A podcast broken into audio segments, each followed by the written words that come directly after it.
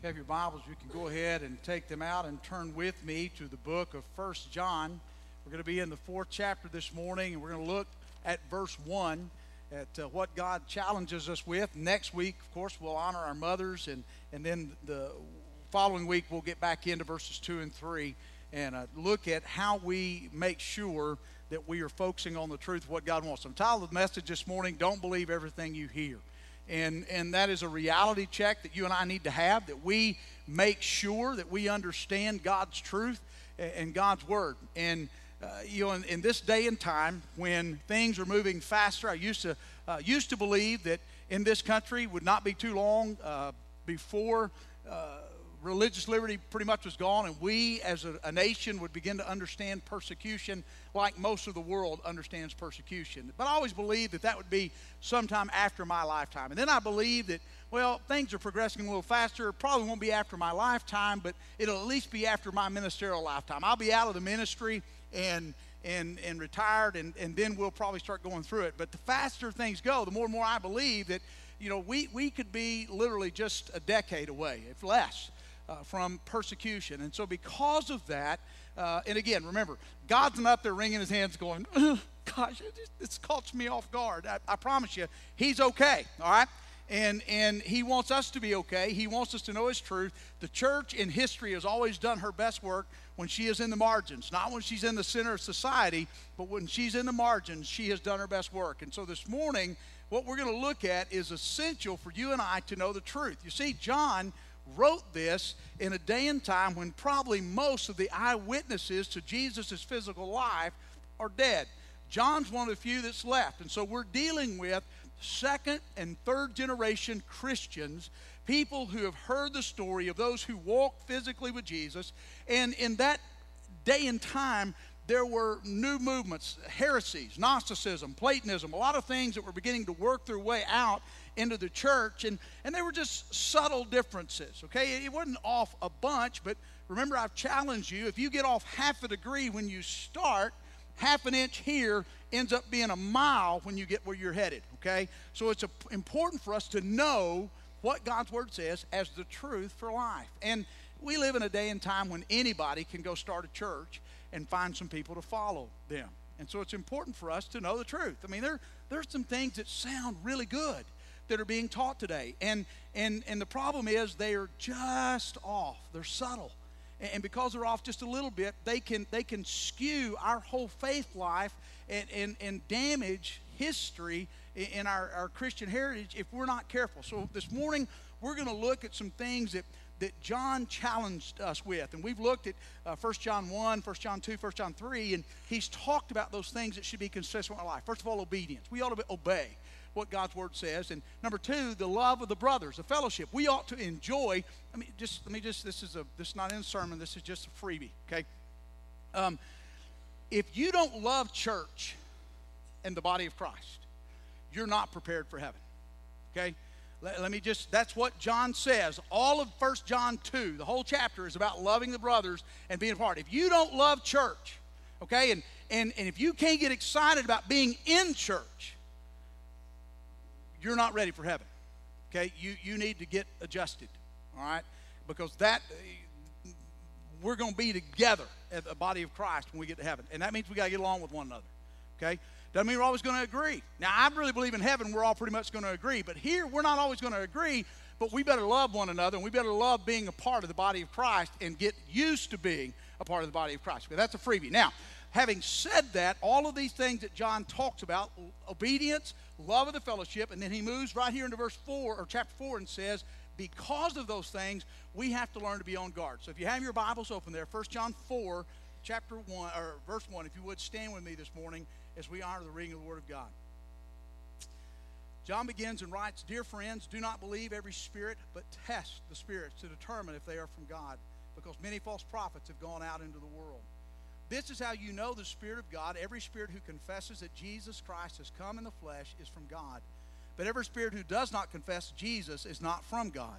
This is the spirit of the Antichrist. You have heard that he is coming, and he is already in the world now. You are from God, little children, and you have conquered them because the one who is in you is greater than the one who is in the world.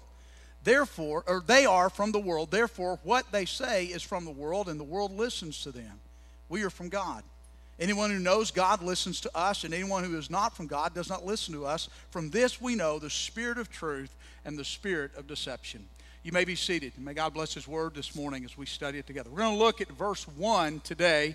Two weeks from now, we'll pick up verses 2 and 3. Three weeks from now, we'll get into verses 4, 5, 6, and 7. But this morning, John, I want to break this verse down for you. John gives us some instructions about how we guard. How do we guard our homes? How do we guard our spiritual lives? And the first thing that John teaches us is to be on guard. Look at verse 1. Dear friends, he's writing to everybody. This isn't just for leadership. He's not just writing to pastors. He addresses the church. He's been pastor of the church there in Ephesus for many years, and he addresses the church and he says, Dear friends, talking to everyone, dear friends, do not believe every spirit. In other words, don't believe everything that you hear. Uh, John wanted them to understand that, that, that there were some tests, there were some things that were happening. People were going out, people were teaching things that weren't of the truth. And so John challenges every single person in the church that's listening to what he's teaching to know what they believe, about who they believe, and why they believe it, so that they'll be able to determine for themselves what is right and what is wrong with the teaching that's taking place in their day and time. It was essential. John wanted them to know the truth, and he gives them those tests, things that we've talked about in chapters 1, chapter 2, chapter 3. Uh, first of all, obedience, uh, love of the brethren, uh, all of those things, and, and they're just cyclic. He talks about them over and over. He keeps hammering on them because he wants people to understand these are essential to the context of faith. Uh, it's kind of like the pastor who went to preach his new church. He preached Beautiful Call. Church called him. He comes back after resigning from his other church, and the first week he's there, he preaches a sermon. People come after, up after the sermon. They say, "Man, Pastor, that's a great sermon I've ever heard. We're glad you're here. We're glad you're a pastor." He, they go into the next week. He stands up. He preaches the exact same sermon. Uh, I mean, word for word. You know, people walk out, Pastor, it's a great sermon. We love that sermon. It's a great sermon. First time we heard it, it's a great sermon. Really glad you're here. Glad you're a pastor. Next week, third week, same sermon. Fourth week, same sermon. Fifth week, same sermon. By now, they're getting tired of it. And so they call the pastor aside. Pastor, was there a problem? No, it's no problem. We're really glad you're here, and that was a great sermon. First time I heard it, second time I heard it, third time I heard it, fourth time, but this has been five times. Is there a problem? No, it's not a problem. Well, when are you going to preach something else? He said, when you start doing what I preached the first Sunday, we'll move on. Okay? That's why John keeps hitting over and over again obedience, and love of the brethren. Obedience, love of the brethren. Obedience, love of the brethren. Chapters 1, 2, and 3, John hammers home those point, points, and then he moves to verse or to chapter 4, guard. You and I have to know what we believe. We have to understand what God is saying for ourselves, not just what the pastor believes or what everything else is taking place, but we have to believe the truth and to know the truth that sets us free. Uh, there's a, a, situation, court case, probably some of you have seen it, maybe you haven't. There's a court case going on in New York right now. There's a, a, a, couple who are raising their kids. Kids are a little older, I think six and eight, something like that. But they wanted their kids to be raised like they were responsibility, personal accountability, being able to read and watch, do all those things. And so one of the things that they did is they sent their kids to a park just a couple of blocks from the house. Anybody see that? You see, heard about all that? And, and so they sent their kids, hey, here's the time responsibility, figure out how to get there, take care of one another, watch out for one another, go enjoy the park, and get home. The problem was their first time to the park, first trip to the park, they didn't make it home. And so the parents go looking for them. They get there, they're not there. Turns out that Child Protective Services picked them up and they've charged the parents with neglect and, and, and not taking care of their kids because they sent them to a park in New York City alone. Okay? Now, here's the deal, folks. We're growing up in a different time. And, and because we're growing up in a different time, it is essential for you and I to know what we believe about the faith, okay? I mean, even in the Bible Belt, this is essential and truth. You need to understand this. This isn't just something that's going to happen in New York or in California or where people really don't believe the Word of God's Word of God anymore. This is taking place in our backyard. We need to know what we believe and why. We need to know the truth of God's Word. God's Word, and, and I said this last week or the week before. Whether or not we believe 100% that God's Word is God's Word doesn't change the fact that God's Word is God's Word. Whether you believe God really said it or not doesn't challenge the truth whether God is God. God's still God, God's still on his throne, he's still in, in charge. Okay? What I believe doesn't change truth. Truth is constant throughout everything, and God's word is true. You and I need to be careful because there's a lot of things that are being taught today that are off. And they're, they're subtle, they're not off a lot. Uh, but, but they are off. They're not consistent in context with everything. So, what do I do? Well, first of all, Paul tells us study to show yourself approved. You and I need to begin to get time in the Word, not just time to teach or what, what I can give you in 30 or 35 minutes or so here on Sunday morning or what we can give you on Wednesday night, but we need to be spending some time in God's Word every single day. Study, Paul says, to show yourselves approved, a workman who correctly handles the Word of truth. Study.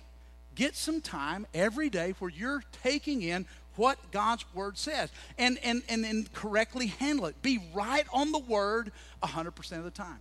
Okay? And here's the catch we don't do it to point fingers at somebody and say, Ha, told you you're wrong. See, we've developed this spirit in the body of Christ today. We're really critical. And we want to point out where everybody else is wrong and we're right. That's not the key. In fact, we're going to get into that here in just a second. John doesn't say, do this so that you can hammer somebody. John says, do this so that you know for you what's true, what's right, and what's solid, and that you can then encourage, bring them back to truth. I mean, that you, that you don't get off. We're going to have friends, we're going to have family members. We may get off. And when we do, what we want is somebody to come alongside of us and say, hey, brother, look, man, you, you spun off a little bit here. And I love you enough and care about you enough that I want you back on track.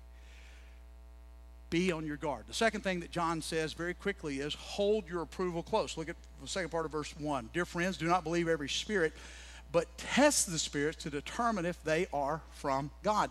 That word there for test is a word that means to assay and and it, it is it's what it's it's a concept that we use when we assay the the the, the purity of gold or silver precious metals we we're not doing that to disqualify we're doing that to to qualify we're doing that to prove up that this gold really is gold or this silver really is gil, uh, silver and, and so what john says is here as we study we do that so that we'll be able to test to assay whether or not their word, the things that are being taught, are acceptable as from the Lord. How do I do that? Well, it's pretty simple. First of all, is what they are saying consistent with Scripture? Number one scriptural principle of interpretation men, women, people do not interpret Scripture. Scripture interprets Scripture. From Genesis to Revelation, the Word of God is consistent. And so if I begin to say something or you begin to hear something that is not consistent with the revelation of God all the way through, you know I got off.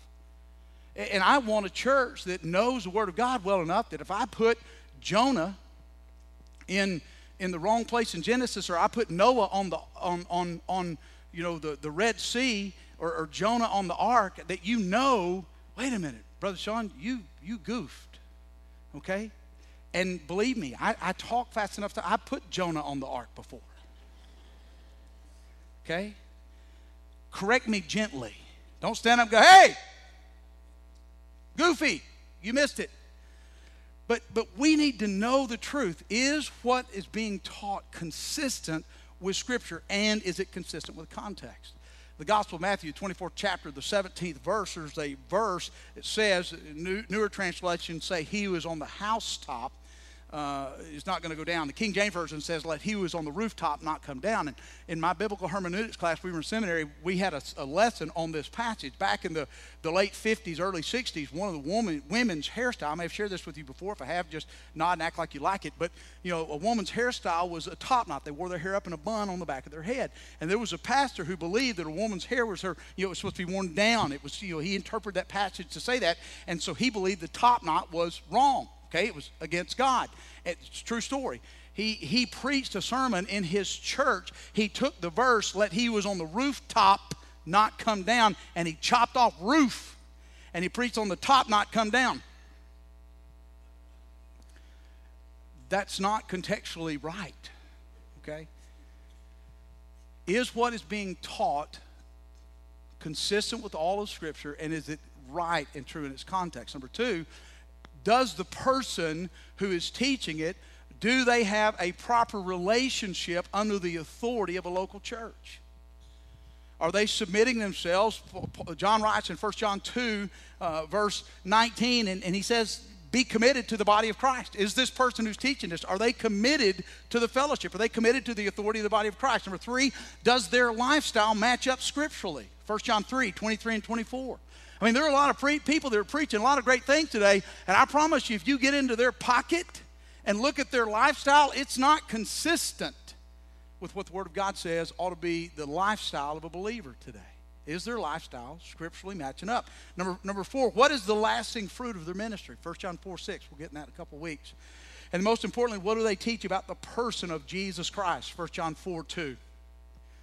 Jesus Christ, not just Jesus, not just Christ. Why is that important? We're going to talk about that two weeks from now. Okay? Why? Why do we test them?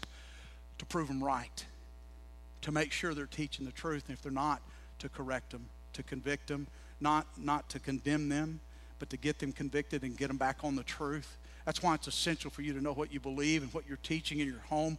Why? Because God's not a God of disorder. 1 Corinthians 14 33, God is not a God of disorder, not a God of chaos. God is the same yesterday, today, and forever. Uh, number two, God has given us a spirit of truth. When Christ said, When I go, I'm going to send you a counselor to the spirit of truth, John 14. And, and so God guides us into truth. He doesn't guide us into things that aren't true. And the reason for that is because Hebrews 6 18, it's impossible for God to lie. God took a promise and God took an oath. Two things, immutable things, unchangeable things. God can't lie. And His Word is true. And so I need to know that in every single way in my life. And, and I need to make sure that I'm using that. And the reason that we do that, and I'll, I'll get into this just briefly in a minute, it's because we're not conditioned by righteousness, we're conditioned by sin. I'll explain that in just a moment. Hold on to that thought. We're conditioned not by righteousness, we're conditioned by sin. First Kings uh, 13, there's a story. Uh, Israel, uh, Solomon's died. Saul, David, Solomon, Israel's history 100, 120, 140 years there of, following God. Solomon's died. The kingdom is divided Judah, Israel, and the leader of Israel, the 10 northern tribes, is a guy named Jeroboam. And Jeroboam is not leading people to follow God. He wants it for himself. He sets up his own altar and wants people to follow him and follow what he does. And, and so God uh, calls a prophet to go and to prophesy against the altar of Jeroboam. So he goes and, and uh, he prophesies against the altar. Jeroboam hears him, and the Bible says Jeroboam sticks out his hand and says, Arrest him. And the moment he does, that his hand begins to wither, draws up. He can't, his hand withers, he can't pull it back. And he panics. And so he prays for the man of God to pray for him. And he does, and his hand's healed. And he says, I'll give you up to half of my kingdom. Because it's it's evident that you're a man of God. Man of God says, I can't take anything from you. Wouldn't matter if you gave me half or all. I can't take it because God told me to come. God told me to prophesy against. God told me to leave, not to eat, not to drink, and not to go back the same way. He told me to go home a different route. I got to go. So he leaves and he's following. He's obedient. Think about this. He prophesies against the altar that Joash is going to come and Joash is going to kill all the false priests and scatter their bones on the altar and desecrate it. It's never going to be used again. He, he prophesies and, and immediately God withers the hand of Jeroboam and restores the hand of Jeroboam. All these things are taking place. He's seen God work in his life and he's obedient for a moment. There's a false prophet. The false prophet hears about what happened, and so he sends after him, and he says, Hey, wait a minute. I've got another word from the Lord. And God told me to tell you it's okay to come eat in my house. Instead of listening to what he already knew to be true, what he'd already seen evidence of life, he listens to a false prophet. And he goes to the house of this other man of God, quote. He eats, and then when he gets up to go home, Bible says that a lion comes and kills him. Doesn't destroy his body, just kills him. Doesn't even kill his donkey. Donkey's still standing there beside him on the road, and the lion just standing guard until the false prophet comes and takes his body.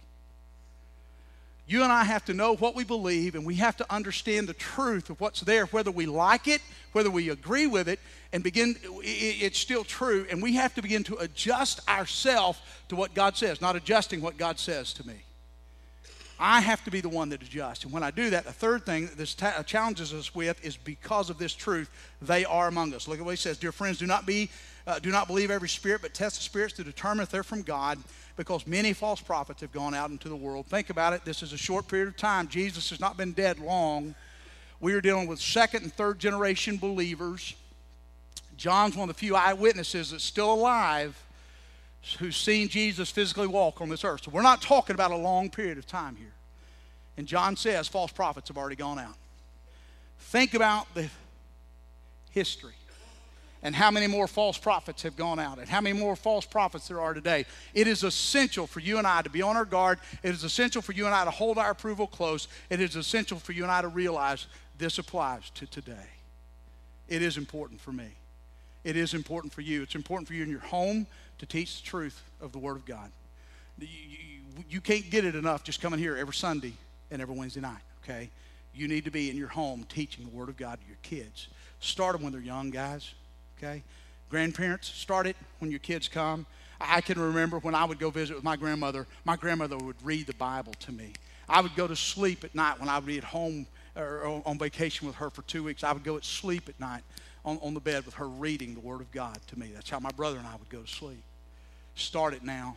Man, get into the Word and expose your family to the Word of God and to truth because they are among us. And, and, and you and I need to know the truth and emphasize the truth and know when somebody doesn't emphasize the truth. Here's the truth. I'm fixing to share with you the truth.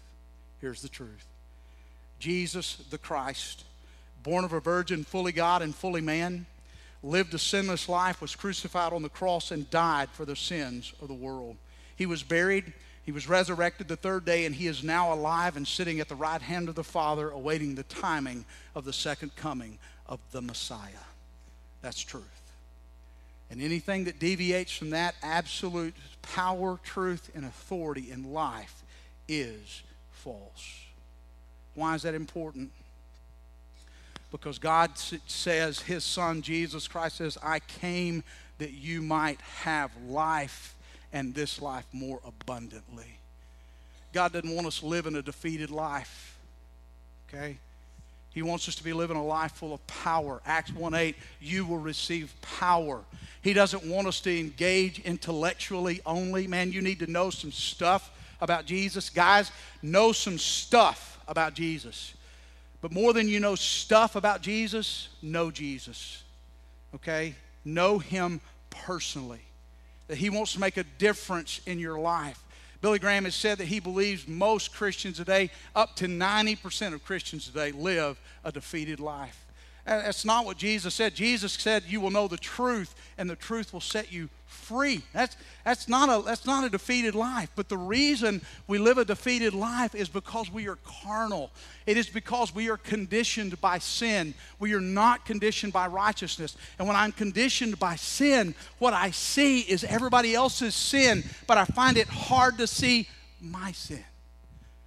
I, I know I have sin, but it's not big when I sit in staff meeting and I look at Josh or Matt or heaven forbid Larry, just kidding. But you know that's the truth. I'm conditioned by sin. I see everybody else's, I don't see mine. And what the Word of God tells me to do is that I condition myself by the Word of God. And I do that by understanding the Word versus the world, prayer versus the flesh, spirit versus the devil. The more time I'll spend in the Word and less time in the world, the more time I spend in prayer, the less time I spend in the flesh, and the more time I do that, the more I walk in the Spirit and not under the influence of the devil, and I don't live a defeated life. First full time vocational job I had in the church. Uh, Laurie and I had gotten married in 1988. Uh, in January, we went to work at the church. In June of 88 at Cedar Hill part time, I was finishing up seminary. Uh, I had about a year and a half to go. I graduated in May of 1990 with my Master's of Divinity degree, and the church uh, where we were. I wanted to be a pastor. That was my call. But the church said, we believe God wants you to stay here and be full time as minister, uh, associate pastor, minister of youth, minister of recreation. So I was going to be full time there. We stayed there for two years. That was my first full time vocational job. And they presented it on Sunday night. Church voted unanimously to call me. And, and so my first act as youth pastor uh, and, and wife. We lived in a little house, and man, we were going to invite the whole youth group to come over. We were going to watch a movie. And man, being a youth pastor, and want to influence them the right way, I, I said, we want to get a good movie, okay? Don't want to get a bad movie. And you may have heard me share this before. But it just shows how we're conditioned by the world, not by, not by the word. And, and even as a youth pastor, guys, I was conditioned by the world. But I told him, I said, hey, there's a good movie. Just watched it the other day on, on, on HBO or Showtime, something, whatever we had. It was called Field of Dreams. Anybody ever see the movie? Okay. I said, go get, here's $5, go rent the movie, bring it back to the house. We went and got Cokes, chips, pizza, all the things. Had about 40 or 50 kids pile into our house. We're there watching a movie. And I said, just before I plugged it in, I said, guys, this is a great movie. There's only one cuss word in the whole movie. I'd watched the whole movie. It's been a week, week and a half before. Plugged it in. We'd been watching the movie, rolls through the credits. The movie starts. We're about three minutes in the movie, and I hear a cuss word. I'm paying attention now because I got 40 or 50 kids sitting there, and I've just said this, and, and I'm thinking, whoops, that wasn't the one I was thinking about. So I kind of looked at the kid and said, That wasn't the one I was thinking about. I guess there's two in the movie. We watched about another three or four, five minutes, and there was another word. I quit counting at 10 when we hadn't gotten to the one that I remembered. See, the only one I remembered was, you know, where they used the Lord's name in vain. All the others, I didn't even hear them. Because I was so conditioned by the world through the things I was watching on TV, the people I was hanging around with, people I was playing softball with, people I was running with. And it wasn't that I was a bad person. But I was just letting the world condition me. I didn't even hear what was going on. We're conditioned by sin. The Word of God says I'm to be conditioned by the Word. That I'm to allow the Word of God truth in my life. And, and so we stopped the movie and I talked to the kids and I showed them, hey guys, this is just evidence of what we need to be doing. God has called us to give us abundant life, not intellectual life, but freedom. So are you living a free life? Gospel of John, the 17th chapter, the third verse, this is what Jesus said. This is eternal life. What is eternal life? This is eternal life. That they may know you, the only true God, and the one you have sent, Jesus Christ. This morning, we have worshiped. Choir and Shelly did a great job. All rise. Powerful song. Every time I hear that, I don't care how many, every I, I can't sit. I try. Y'all all stand up and I'm trying. Mm, no. I'm not going to do what everybody else does. But I stand. It causes me to pray.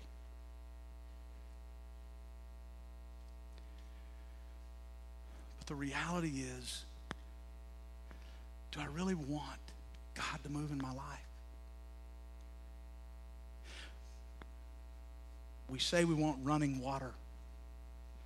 Lord, we want you to send rain so that water runs and our lakes are full and our streams are full and our, our tanks are full. God, we need, we know, God, that you want healing for this land. We want that. But do we? We want revival. God, I want you to move in this land. I, I, don't want to have to worry about my religious freedom. I don't want my grandkids that I don't even have yet to grow up in a world that doesn't know you. I, I, don't want them to understand what all the world pretty much understands the persecution of the faith. I, I want revival. But do I?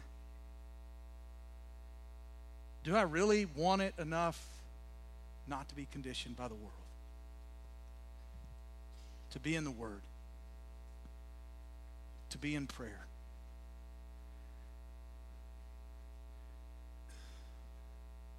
It's what I say by wearing a badge about religious liberty. Do I really want that for these kids?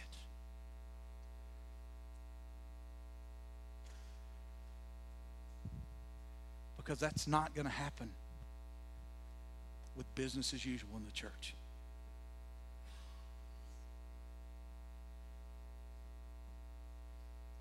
We have to be on our guard to prove those things that are right and true. And we have to know that it's here.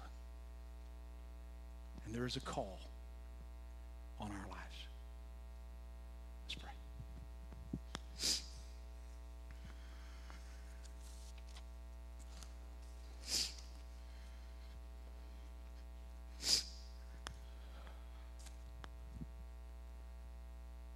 Lord, God, forgive me. Forgive me for being so casual sometimes with my faith.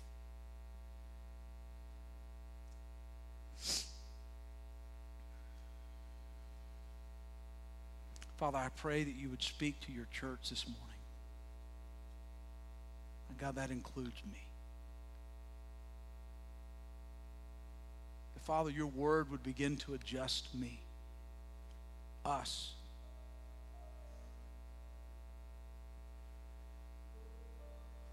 That our testimony would be such that it champions who you are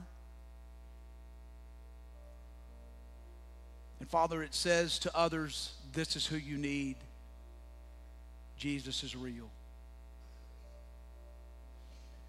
That it becomes the basis of our homes and our marriages.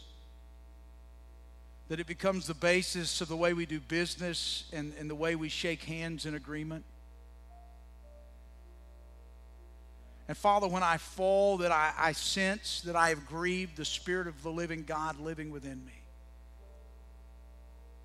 to the point that I confess and am restored, that I repent and walk again with you. Father, speak today. For you are Lord and you are God, and nothing that we say or do is going to change that truth. So adjust us, Father, to you.